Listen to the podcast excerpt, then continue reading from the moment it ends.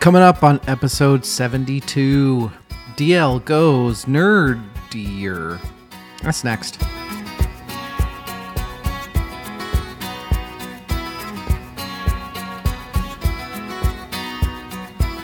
Welcome to Verse Chorus Verse. I'm DL. It is me. It's myself and I. That's it. No one else. How are you? Are you doing well? I hope you are. It's been a long week. It's been a tough week. The week I'm recording this has been a little intense, but we're going to get through it. We always do. I am by myself tonight, as I am with these episodes. Uh, had fun doing the last one, and the last one got uh, really good feedback, so I'm okay with it. Gone back to the drawing board, worked on it a little bit. What is this episode, you ask? Well, if you didn't hear the first one in season two, this is the gist. Essentially, I, at some point in time, because I am one of those super, super annoying people, just terribly annoying people that decides that they want to know who everybody's favorite band is. That's such a hated question within musical fandom, but I do. I want to know. I want to know who people's favorite bands are. I want to know who my own favorite band is. And I thought I knew for so long, and then I started being confused as to, hmm, I don't know. Maybe it's this band. Maybe maybe it's somebody else. Maybe somebody's taking the reins. You know. There's always been a part of me that thought, you know, there's probably an equation somewhere that helps you to figure it out. Take something completely passionate like music and just turn it into absolute mathematical data and science. Just take all of the heart out of it. That's what I'm doing. And I love it. Absolutely love it. This is the second version. For those of you that listen to the first one and you're still back, you must have fairly similar minds as mine. And I appreciate that. Done a little bit of altering to the equation, but that's what we're doing. This is my great search. Why do I call it the great search? I call it the great search because it is the great search for my favorite band of all time and the best band of all time. That is what we're going to do tonight. We'll get to that. I got some other stuff I can talk about first. Typically, on these episodes, I'm also going to do a little bit of a State of the Union on the podcast maybe talk about some other things that I want to talk about. It's been a very intense week as far as America is concerned, so I'm enjoying having a few drinks, thinking about something else. It's been a great year so far.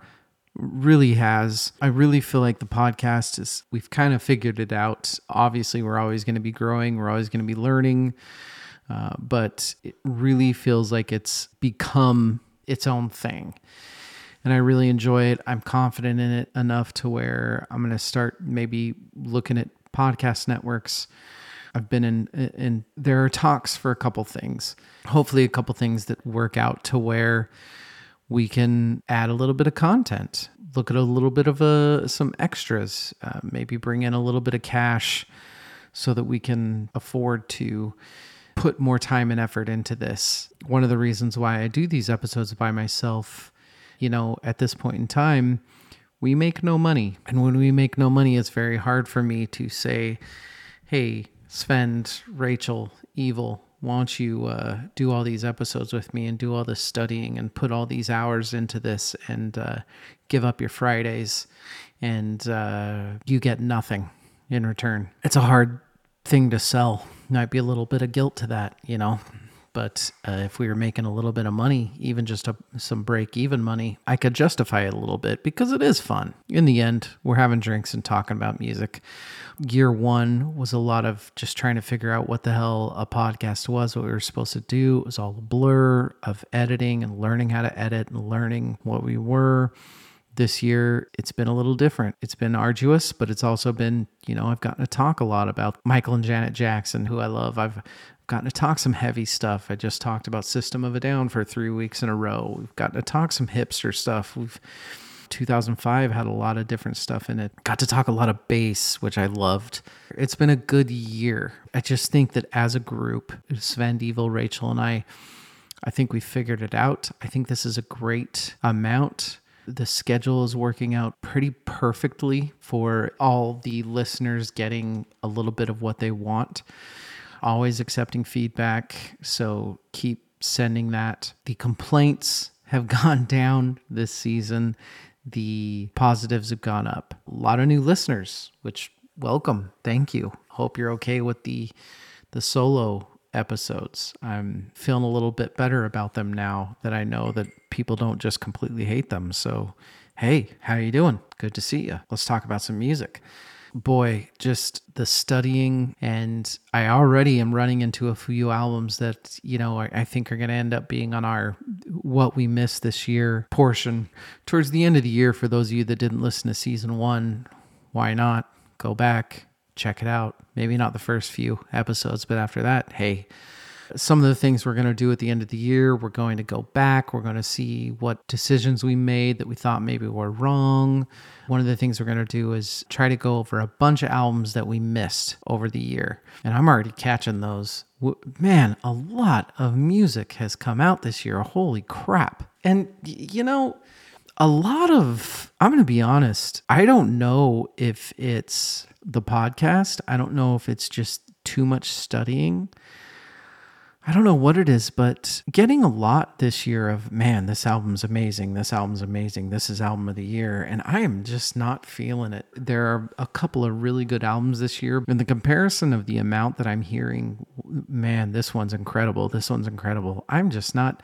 I'm not getting it. Definitely really good music has come out so far this year. And I'm going to, right off the top of my head, at least one that I'm already thinking, yeah, uh, album of the year but I can't say what that is, right?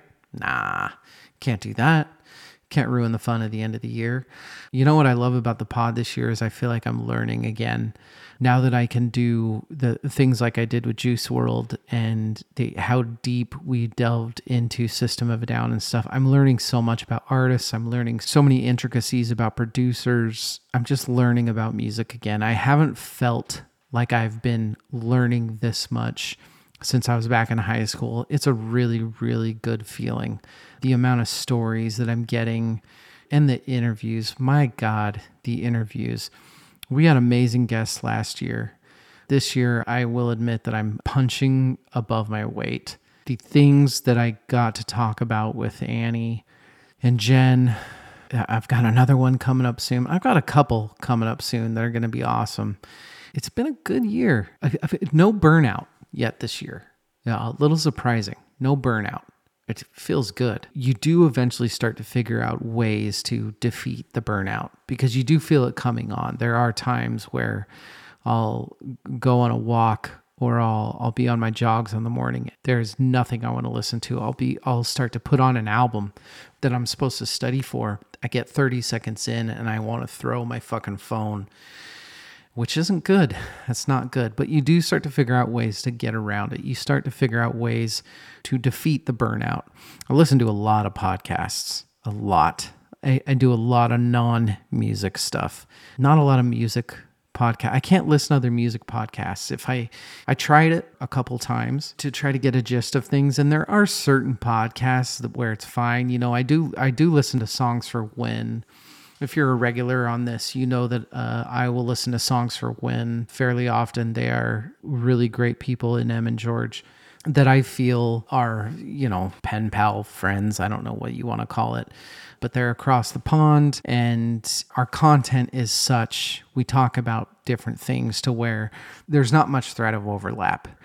I, I very much worry when listening to other music podcasts there's this feeling of if once you hear these sentences or the things that they're talking about, you no longer feel original. You no longer feel like you can talk about that anymore. So I can't do it.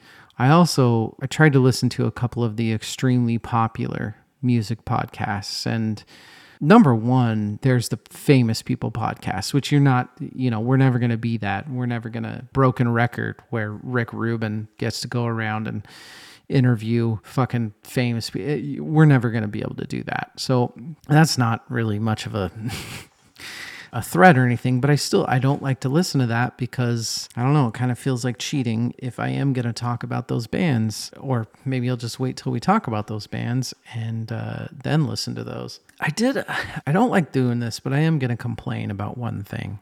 I tried to listen to a tidbit. I got about 3 or 4 of the top 20 music podcasts, which aren't, you know, it's like five and then kind of sporadic everywhere. I just can't imagine, I don't understand where it is that the super negative podcasts can do so well.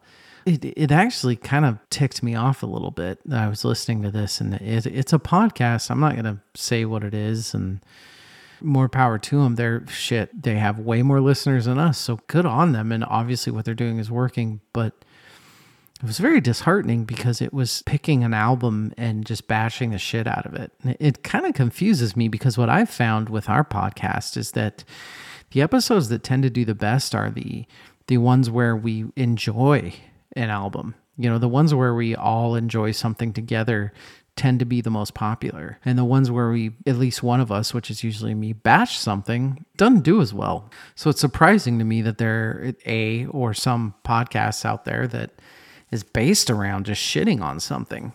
I could see where it could be a singular thing where, you know, you hate a specific album and you find an episode of on that podcast. Oh, let me listen to them bash on this. But the way that I found this was because I was looking up System of a Down music and I, I saw an episode of a podcast on System of a Down and I just listened to like 30 seconds and it, and it was just making fun of System of a Down. I just can't wrap my head.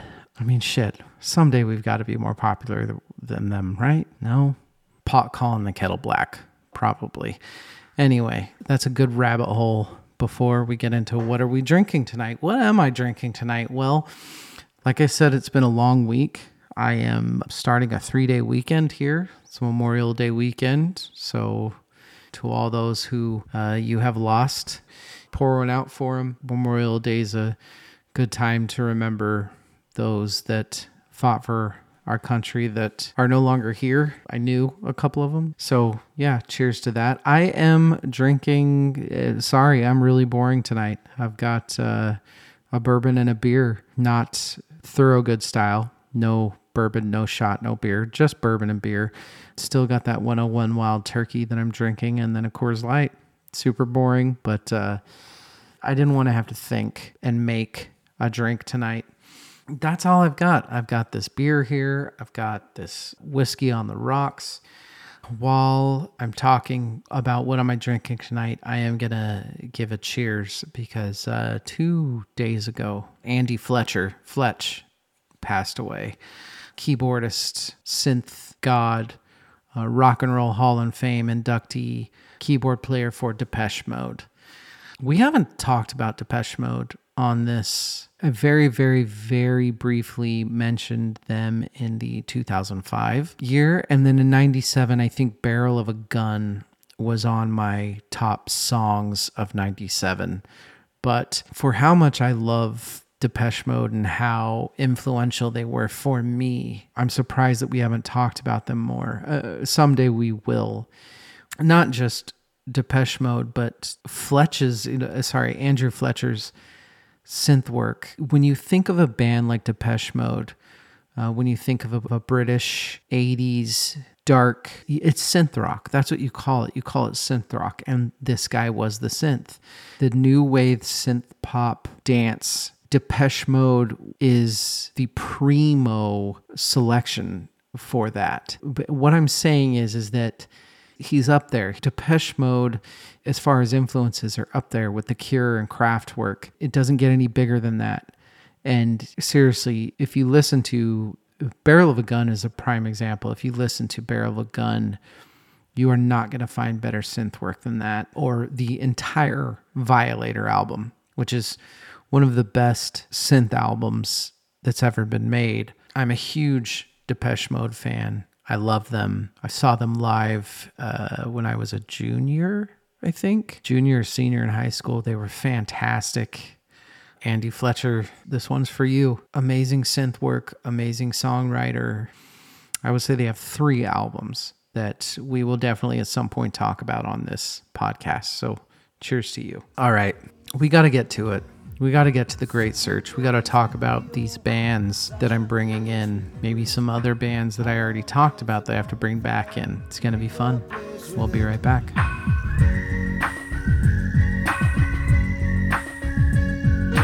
Whistling tunes we hide in the dunes by the seaside.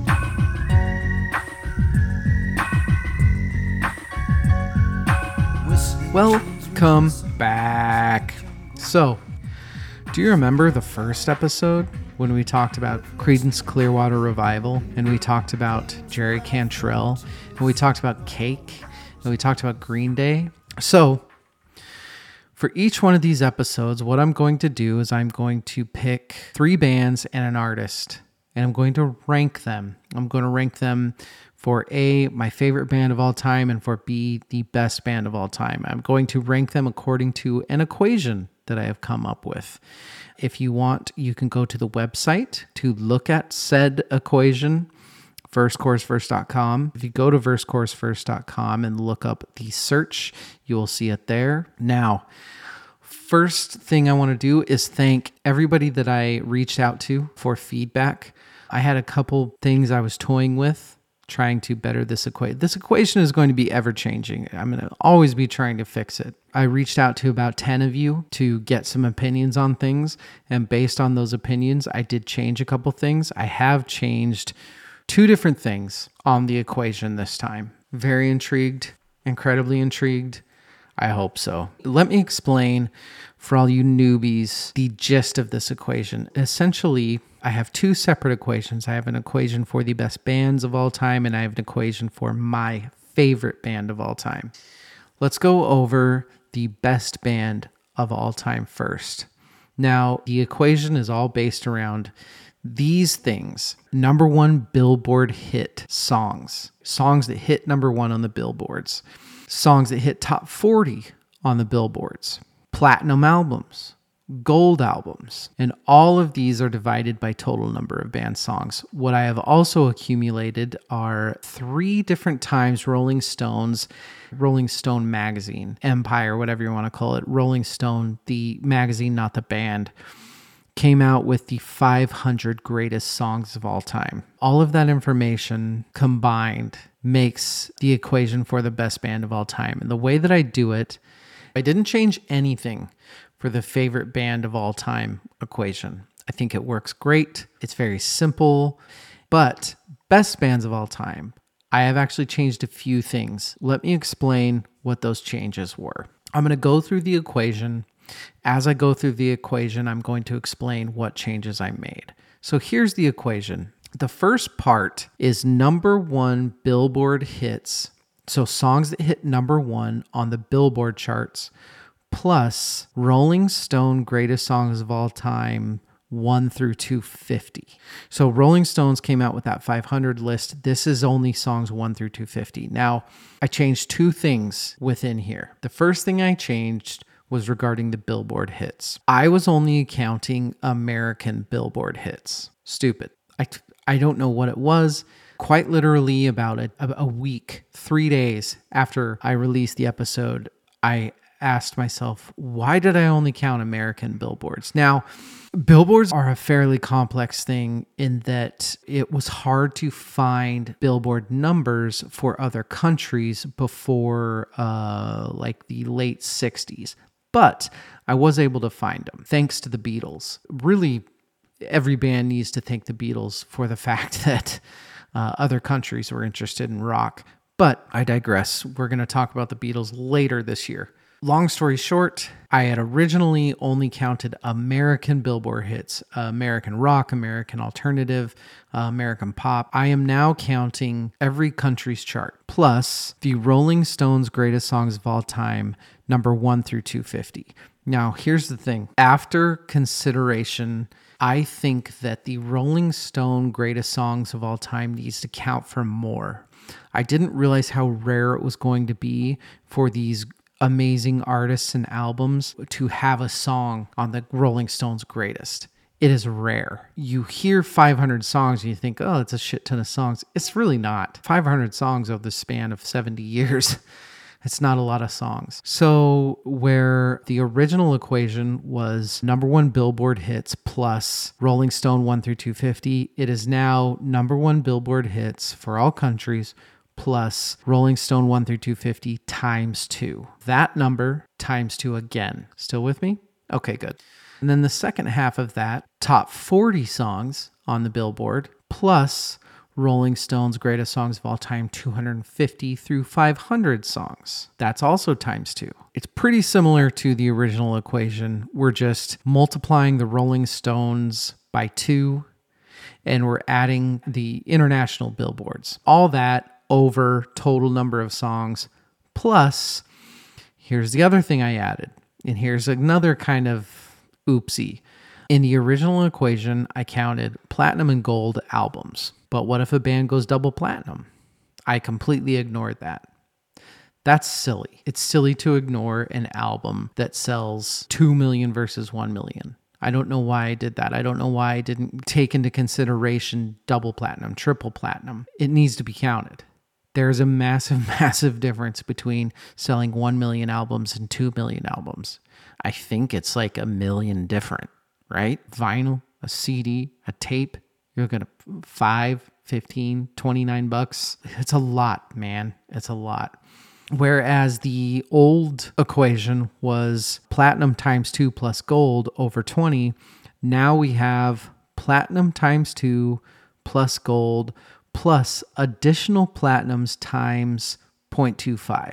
So the first platinum is worth a whole. Every additional platinum is worth a quarter of that. That's fair. I think that works. And those are all still over 20. That's our new equation. Number one, billboards plus Rolling Stone 1 through 250 times 2 plus top 40 on the Billboard plus 250 through 500 greatest songs of all time on the Rolling Stones over total number of songs plus platinum albums times 2 plus gold albums plus additional platinum albums times 0.25 over 20. That is our best band of all time equation. Now, favorite band of all time equation. That has not changed at all. I have taken my personal opinion of songs. I've listened to every single song on that band's catalog. Yes, every single song on that band's catalog. Every single song. I'm dying inside, you guys after I listen to every single song is I categorize them. So there are three categories of songs that I put them in. I put them in amazing songs, good to bad songs, and then terrible songs. So the equation is as such it is amazing songs times 2 plus good to bad songs minus terrible songs times 2 over total number of songs plus vinyls of theirs that I would own over 10. Much simpler equation. It has served me well. I think it's perfect. And that's what we have. Those are our new equations. Like I said, versechorusverse.com. If you want to see the new equations, I know I'm sorry. As a podcast, it might not be the greatest venue to do this, but now we got to get to the bands. And the first question that I am sure a lot of you have, and the answer is yes, is Hey, David, what about the bands that you already did? Are you editing those? Yes, of course I am. So, in the very first episode, go back and listen to it. I talked about Green Day. I talked about Creedence Clearwater Revival. I talked about Cake, and I talked about Jerry Cantrell. Fairly random, right? So, why did I pick those? I'll tell you why I picked those. What I'm going to try to do on these episodes every single time is I'm going to try to pick A, a band that I think is going to go extremely high on the best band of all time. So, Green Day, for example, I figured they're going to be massive. Generation after generation after generation. They've been around, people love them. Then I go with a band that I think is going to score high on my favorite of all time. Dark Horse, not going to be anywhere near the best band of all time. I realize that, but a band that just has a soft spot. That was Cake in the first episode. And then I have a band that I am happen to be talking about a ton lately in the podcast. Uh, a band that I just find that over the last six, seven episodes or whatever, that it, it just always gets brought up. It happens. It happens all the time. Typically, in the podcast, I correlate years with specific albums and try to blend them in with each other. And then sometimes it's just a subconscious thing where you just end up talking about the same person over and over and over. In the first episode, that was Creedence Clearwater Revival. We talked about them a ton in the first season because we did 1969. Uh, we talked about Woodstock. I don't remember why else I talked about Creedence, but I, I talked about Creedence a lot. And then an artist just an artist. And in the first episode, I chose Jerry Cantrell. I chose Jerry Cantrell because he had just came out with a, a new album.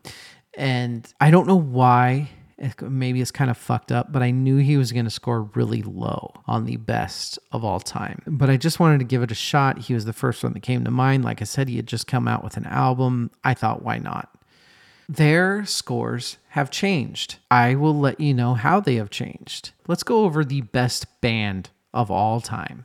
In the first episode, bringing up the rear, we had Jerry Cantrell at a .167. Then we had Cake at a 0.461. Then we had Creedence at a 0.875. And then we had Green Day at a 0.982. I think those scores are great. I have no arguments with them, but I still thought that there were things that could have been better. And with the new equations, here's what we have for Best Band. Jerry Cantrell is still at a 0.167, no change there. Cake is at a 0.420, so actually a little bit lower. Creedence, we are at a 1.301. So a lot higher. I'll tell you what happened with Creedence. They had a couple songs on the top 250 greatest songs of all time for Rolling Stones, and they had a lot of top 40s, a lot. And then we have Green Day at a 1.345, so not that much higher than Creedence. And I'll tell you, it's because of their greatest songs of all time. I think CCR had four and Green Day had one, which I think is a big deal. Also, remember, it's compared to amount of songs released, and Creedence released a lot fewer songs. That's what we have there. 0.167 for Jerry, 0.420 for Cake, 1.301 for Creedence, and 1.345 for Green Day. Now, favorite band of all time. Exactly the same. So we've got 1.089 for Green Day, 1.353 for Jerry Cantrell, 1.556 for Creedence, and 1.754 for Cake. So those are our favorites and those are our bests. We got to get into what I studied for this week, right? Finally. So let's take a break and then we'll do that. We'll be right back. Let's figure out who the fuck I talked about.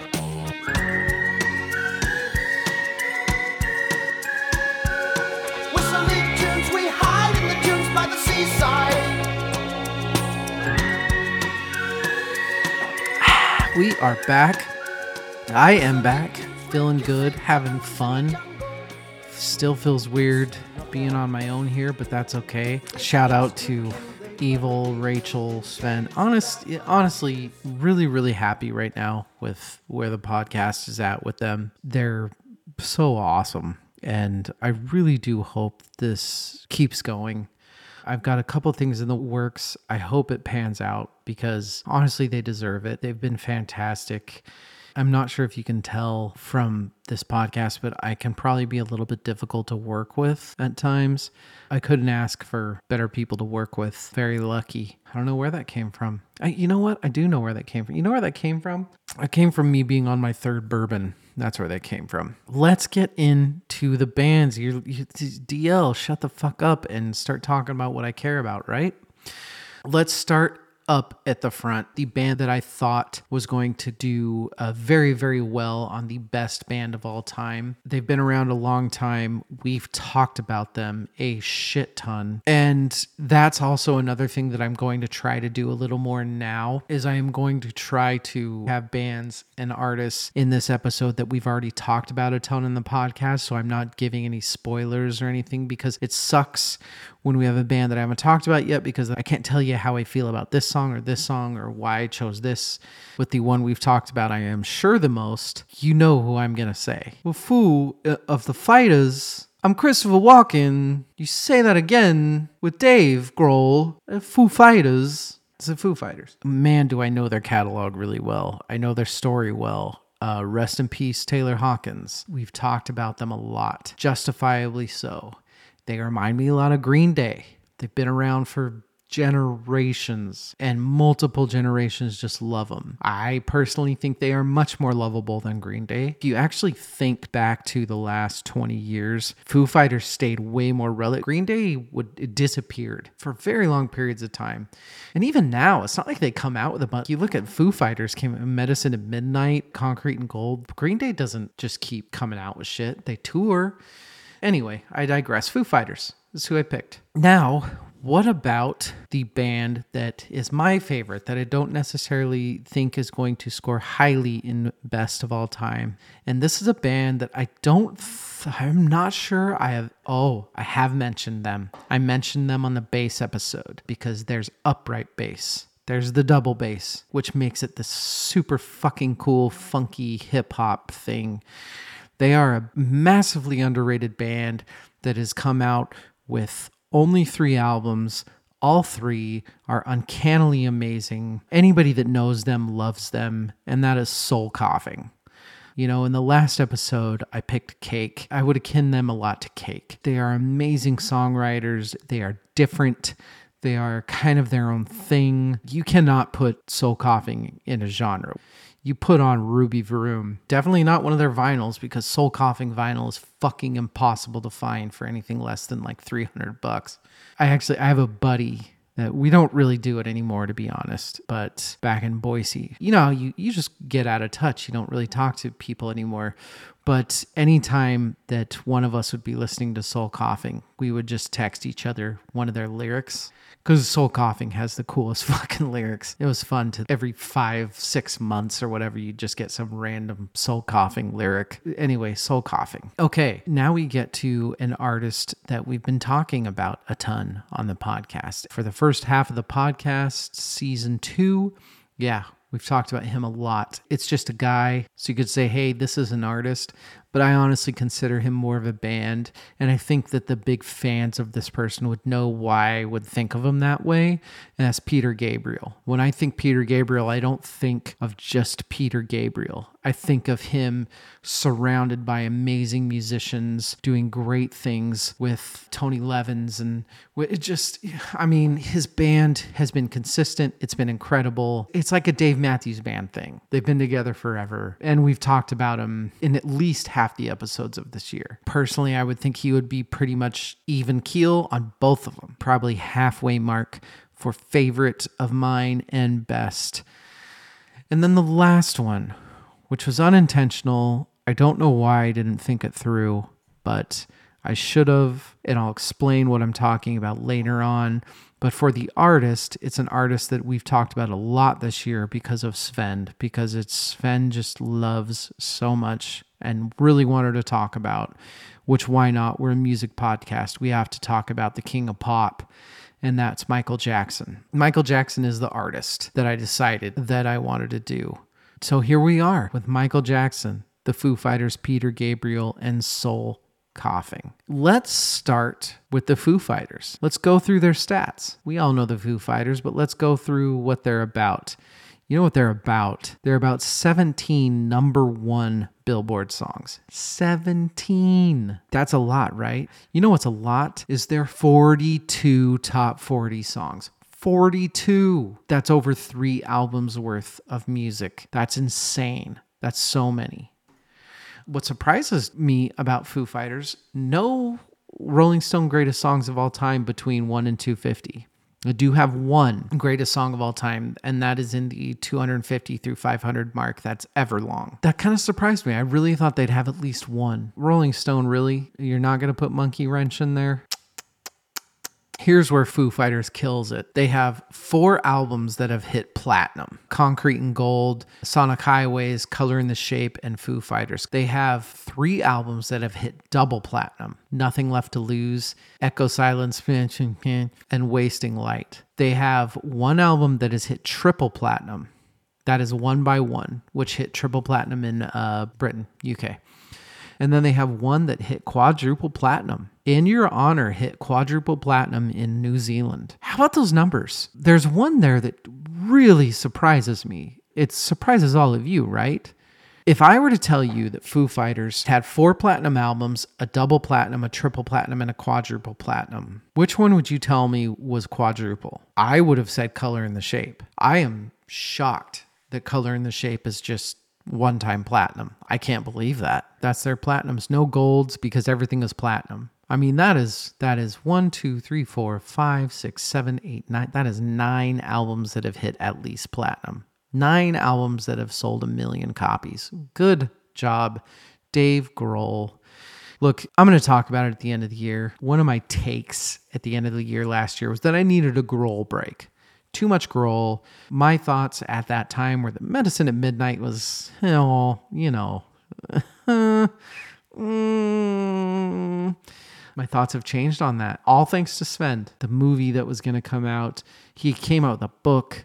He came out with the DGs. But you know what happened? I'll tell you what happened. What happened was Dave Grohl went on Hot Ones. I saw Dave Grohl on Hot Ones and it changed me. I'm telling you, I saw him do that and I realized that I was being way too hard on musicians in general. If you have not seen the Hot Ones, uh, you all know what Hot Ones is. It's this interview show where they have the person on the interview eat progressively hotter chicken wings while asking them questions. It catches them off guard. They just answer quick. And honestly, it's an, just a brilliant idea for a show. It's been on for years and years now, but Dave Grohl did it. And two things. Number one, he reminds me of me. That's not a cocky thing. The reason that I say that is I feel like anybody would think that watching that. He was this little kid taking shots, telling the interviewee to take shots, getting pumped, dancing around, so excited he was there. I honestly felt at that point in time, if I could find a way to get a hold of Dave Grohl, he would come on this podcast and have a bunch of drinks with me and just talk fucking music. I re fell in love with Dave Grohl because of Hot Ones. I I'm sorry when I started this thought, I said I had two things about the Hot Ones conversation. I don't remember what the second one was. I think I was just going to try to blend them together. It doesn't matter. Real long rabbit hole. Sorry about that. The last thing that I would need to cover is vinyls I would buy. And actually, you know what? I am pretty sure that uh, Foo Fighters holds the record for amount of vinyls I own. I think they, no, no, it's Beatles. It's definitely Beatles. I own Concrete and Gold. I own Medicine at Midnight, Wasting Light, Color in the Shape, One by One. I own five. Those are the five that I would count. So, and just for reference, it's actively go buy. Go to Discogs, pay 30 bucks for it. Not, hey, if I find Echoes, Silence, Patience, and Grace in the bin, I'll buy it. No, uh, actively go buy. And I already own all the Foo Fighters. I would actively go buy. Five is great. And so, with the 17 number one songs, the 42 top 40 songs, Everlong being 400 and I think 27th or something like that uh, on the 500 Rolling Stones, the four platinum albums, the three double platinums, the triple platinum, the quadruple album. That brings the Foo Fighters best band of all time number two, 1.6 five, nine. And I will give uh, all the tallies and totals towards the end. Favorite as far as Foo Fighters is concerned 123 total songs. For those of you that uh, did not listen to the first one, I go off of studio albums only, no live albums, just studio albums. Covers count as half a song. And then the only other thing that would count specialty compilations or soundtracks. So, for example, Foo Fighters had a song that they wrote specifically for the Godzilla soundtrack. Very underrated soundtrack, by the way. Godzilla was a that was a fantastic soundtrack. Matthew Broderick Godzilla, right? That was Matthew Broderick, wasn't it? Oh, I hope so. Studio album, soundtrack, bleep, blop. Total number of songs 123. I have Foo Fighters down as having 100 good to bad songs, 18 amazing songs, and five terrible songs. Some of these are averages. Some of these are because I will listen to an album that the last five tracks are just so meh that I have to give it one terrible. But yeah, 18 amazing songs. Foo Fighters, man. A lot of good songs. Monkey Wrench. Everlong. I wish Darling Nikki counted, but that's a cover. Their cover of Darling Nikki is so good. The Pretender was the first song off of One by One. I think it's One by One, right? Ignore me. I've had a lot to drink. 18 amazing songs times two, plus the good to bad songs, minus the terrible songs times two, over total number of songs, plus vinyls I would buy, which we talked about. There's five over 10. And as far as favorites are concerned, Foo Fighters clocks in at a 1.524. And there we go. That's Foo Fighters. Let's go to Soul Coughing. A man flies a plane into the Chrysler building. That was written well before 9 11, by the way, so don't get any bad ideas about Soul Coughing. Seriously, an incredible band, but this is going to be very simple. As far as best band of all time is concerned, well, this isn't going to take long. They have no number one songs. They have no greatest songs on the Rolling Stones 1 through 500, none of them. They have nothing that reached platinum or gold. They did have three top 40 songs. Shocked the shit out of me. I thought they had one. They have three Super Bon Bon, Soundtrack to Mary, and Circles. Three incredible songs but shocked am I that those all hit top 40. And then vinyls I would buy, they have three albums. I would buy all three of them. They are on my Discogs want list.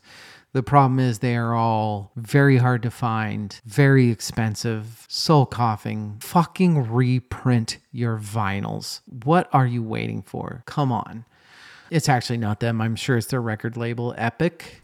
So Epic, you want to? I think Epic's.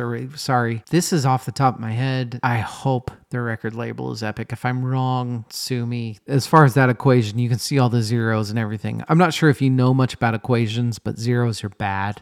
So as far as best bands of all time. Soul Coughing is incredibly low. Soul Coughing equals on the best band numbers 0.075 very low. But you know what? You know what matters? Not best band of all time, but my favorite band of all time. This is the verse chorus universe, motherfucker. And DL is important here. I get to say that. Hey, somebody stop me from saying it right now. Go ahead. I'm waiting. Somebody. Oh, it's not happening. Hmm, weird. Okay, so amazing songs by Soul Coughing, according to me, 12. Some of you Soul Coughing fans might hear that and think 12 fuck you, buddy. It's more than that. But when I say amazing, I mean amazing. You could listen to all day. Good to bad, 26. And here's what's going to help them terrible songs by Soul Coughing, two. They are unique. They are uh, a little weird, but they only had two songs that I really thought were, eh, you know, maybe not so much. And that's out of 40 songs. 12 amazing songs out of 40. That's really good. Soul Coughing because of the 12 amazing songs, only two terrible songs, and then the three albums that I would buy, which is divided by 10.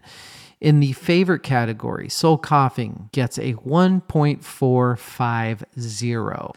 Let's go to Peter Gabriel. Man, I love Peter Gabriel. You guys love Peter Gabriel, right? Some of you have got to love Peter Gabriel. You better love Peter Gabriel. We've done a lot of Peter. Rachel, Evil, and I did a uh, episode on So, which I gave a 10 out of 10. So that should tell you a little bit about how much I enjoy Peter. Let's get into him. He has five number one songs. Well, I guess that's not that surprising to me. I say it like it's surprising, but Shock the Monkey, Sledgehammer. Shout out Rachel, favorite song for her. In Your Eyes. I mean, here's the thing, Rachel. I get Peter Gabriel's not your bag. Different strokes for different folks. But if you don't like In Your Eyes, I quit. Look, Rachel just got engaged. She's just a great guy. I'm taking full credit, by the way, her IT person for this podcast. If it wasn't for me making sure that he had to, she forces so much IT work on him. I'm just going to say to Trevor, just be careful. All right. She's not a big fan of In Your Eyes. Digging in the Dirt and Steam, which my God, if, if you have not heard Steam live by Peter Gabriel, oh, fuck, go check it out. Top 40 hits, 21. He has had 21 top 40 hits. Good for you, PG. Love it. He has had no greatest songs on the top 1 through 250 of Rolling Stones, which surprises me. I figured he'd have one. Kind of mad at that, but it's Rolling Stones, so I'm not going to let it get to me. He does have a hit on uh, 250 through 500, which is number 472, Solsbury Hill, off of his very first album. Amazing song. Love the cover of that album. As far as albums are concerned, not as impressive as I had thought. No, actually, you know what? I take that back. This actually completely makes sense. He has three gold albums. He has two platinum albums. He has one double platinum album. He has one triple platinum album. And then he has a five time platinum album in So, which we've already talked about this year. Five time. That's a lot. So, going off of all those numbers, going off of Solsbury Hill, all the platinums, the golds, the 21 top 40s, the five number one songs, as far as the best band of all time, he clocks in at a 1.099. Now, let's get to the favorite. He has a total of 92 songs, four of which I would call terrible, 55 of which I would call good to bad, and 13 13 out of 92. Amazing. That's really good. But here's the big one for PG seven of his albums I would actively search for. We have So, we have Us, we have his live album, which y'all know me. If I'm searching out a live album, that's a big deal. And then his first four, Peter Gabriel's first four albums, they're segmented albums. They are kind of like a chaptered albums, chaptered one, two, three, and four. I honestly want all of them. I'm not saying it's because they're all completely brilliant. His first album is completely brilliant. And then I think it's his third one too. The bottom line is is there are songs on all four of those that I have to have on vinyl. I only own a couple of his albums, but yeah, I would seven of his albums. So as far as the favorite bands of all time, Peter Gabriel clocks in at a 1.493. One more left. Who do we got? We got Michael Jackson. Now, disclaimer, big, giant disclaimer, apology or not apology. I kind of like this. I feel like it's a getting it out of the way thing. I didn't think about it enough. When I first picked it, I thought, hey, we've been talking about it a lot. Let's get it out of the way. He has a few albums. He's going to mark super high on the bests, but we're going to have to do him at some point. What just didn't calculate in my head when I first thought about it was just how big he was going to score. His numbers are astronomical. I, I, don't know. Some people may be upset by how he's going to beat the shit out of everybody. I personally like it. I feel like it's getting out of the way. It'll be interesting to see if one or two specific bands or artists could surpass this. But for now, I kind of like the look. We have this one artist skyrocketed into the league, and then everybody else is taking second place for now. I'm okay with it. I'm not going to read all of Michael Jackson's top 40 songs.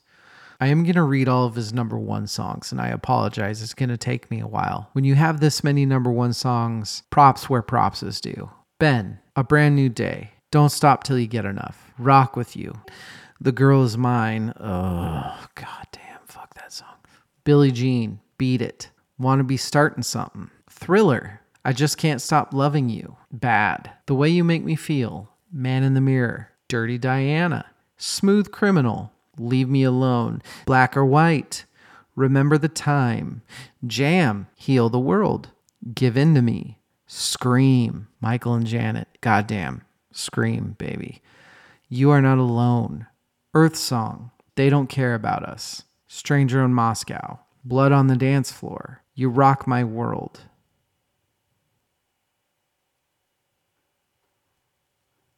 That's uh it's a lot of number ones, 22 top 40s. He has two songs, top 1 through 250 of the Rolling Stones' greatest songs of all times. Can you guess them? I'm going to give you a second. Tick tock, tick tock. At number 185, we have Beat It. And then number 44, so we're talking top 50, motherfucker, Billie Jean. I'm not going to argue that. I can see it. And then 250 through 500, he has one on there. I actually really love that this one's on there too. Number 354 is Rock With You. Old school, Michael. Let's get into his gold and platinum albums. Unfortunately, he doesn't have any gold albums. I guess he just wasn't popular enough. Oh, but good news. He had some platinum albums. Invincible, that went double platinum. He has History, that went diamond. Diamond is 10 million. He went diamond in New Zealand. Dangerous, that went diamond in Australia. Bad, that went diamond plus one more million platinum. Thriller, that went triple diamond, 30 mil plus another four platinum. So 34 mil. Thriller, platinum 34 times. And then off the wall, you only went nine times platinum. You didn't even get a diamond. You fucking loser. Yeah, those are his numbers. So you can imagine how the math works. His numbers for best band of all time come out to a 2.588. And then we have favorite. Total number of songs, we only have 80. He didn't have as many as you think. 14 amazing songs, six terrible songs. He about once an album, he'd come out with a lot of not so great stuff. And then also his first few albums were all covers. I think his first three albums or something like that were like 10 songs each, but all covers. You know, they count as like 15 songs. 60 good to bad songs, and then 14 amazing songs. As far as vinyls that I would own, I would own Off the Wall, Bad, Dangerous, Thriller. I'm not going to say which one's my favorite. Maybe we've talked about it. Maybe we haven't. We did go in depth on Thriller with those numbers included. As far as favorites are concerned, Michael Jackson hits a 1.350. Those are all the numbers. Do you know what's what? Do you know who's who? Let's start with best bands of all time. Not a lot of surprises here, and looking at the numbers, honestly, it makes complete sense. I'm very happy with the equations, much more so than I was. I am still maybe going to try to make changes. I might message and email some of you next time to try to get a, a little more alternated, but for now, I'm actually really happy with these. So we have eight right now. Clocking in at number eight, we have Soul Coughing, My Poor Little Boys, at a 0.075. Next, we have Jerry Cantrell, my poor guitarist for one of my favorite bands of all time, at a 0.167. Next, we have Cake. They did not go the distance. They're now all alone in their time of need at a 0.420. Rachel's Peter Gabriel at a 1.099, praying to a big God and kneeling in a big church. Fourth place, we have Creedence at a 1.301. Number three for best band of all time, we have Green Day at 1.345. Number two, we have Foo Fighters at a 1.659. And of course, number one with a bullet, a 2.588 for Michael Jackson, almost one whole point above everybody else. And honestly, I'm not arguing that. I'm happy with those numbers. But let's go to favorites. This one, you know, I'm not sure. I may need to change the equation. My instinct is that I want to change the equation, but then every time I look at this and I start trying to justify changing it, I tend to look at myself and say, nope, you know what? I can fucking see that. This actually makes sense. My eighth place, my last place is Green Day at a 1.089. Just so much of their music I don't like. When a band makes fucking 12 albums and you really love two of them, it's not going to go well. Next up is Jerry Cantrell. Only a few albums, very meh. Up next is Michael Jackson. I enjoy half of his discography, and that's about it. This is where it gets a little sticky for me, but like I said, I can see it. Up next is Soul Coughing at a 1.450. Maybe just not enough stuff. Maybe a little too much just okay stuff, not amazing. My fourth place band is Peter Gabriel. When I stop and think, I have a little bit of a hard time with the fact that third is Foo Fighters. I have a hard time seeing Foo Fighters ahead of Peter Gabriel and Soul Coughing. I think that's my biggest problem. But then I stop and think of all the albums that I love of Foo Fighters. Over the last two years, I've realized, I think all my life, holy shit, I gotta take a drink for that. I just realized that song I was talking about earlier. It's all my life. Foo Fighters, they've just been such a constant that I look past them. But then I think about their albums. I think about Concrete and Gold. I think about Wasting Light. I think about the color and the shape. When the color and the shape is my, you know, fourth favorite album or whatever, fantastic band. So you know what? I like it. I'm not arguing it. Here's the crazy one. Number two, Creedence Clearwater Revival at a 1.556. Whoa, that's crazy. I don't know what to make of that. Pretty much all their vinyls that I would own the fact that I think the biggest factor that works for CCR is terrible songs. Creedence Clearwater Revival has no terrible songs, mixed with the fact that they have a very, very small discography. So, no terrible songs over a very small amount of total songs. That is really going to work for your benefit in this equation. It's the weirdest thing because I still, to this day, I own zero Creedence finals. But you know what? If Creedence comes on, I sure as shit ain't turning that off. And then so far, my number one favorite is Cake at a 1.754. I'm not going to argue that. I think that's good. I'm a little surprised. The one thing that's unsettling to me is how much lower Soul Coughing is than Cake. But I also I get it. As far as amazing songs, Cake has so many. And you know what? I'm going to end it there. So as of right now, the best band slash artist of all time is Michael Jackson. Number two is Foo Fighters. Number three is Green Day. And number four is CCR. Would you argue that? Good luck. And then favorites Cake, followed by CCR, followed by Foo Fighters, followed by Peter Gabriel. I want to argue it, but I can't. And that was the whole point of doing this thing is really trying to get out of my own biasness, who my favorite is. I am very happy with this. I am extremely happy with the new equation, versechorusverse.com at versechorusversepod. Let me know, do you disagree? Is this ridiculous? How stupid am I for rating these as they are, as you do? As you will and as you like it. Shout out Shakespeare. I have had one too many bourbons. I'm going to call it a night. I love you all. You're the best. Join us next week. We're doing one of my favorite episodes.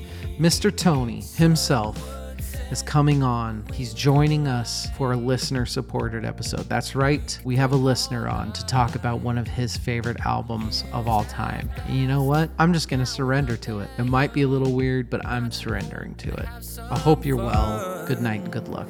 Oh, I, oh,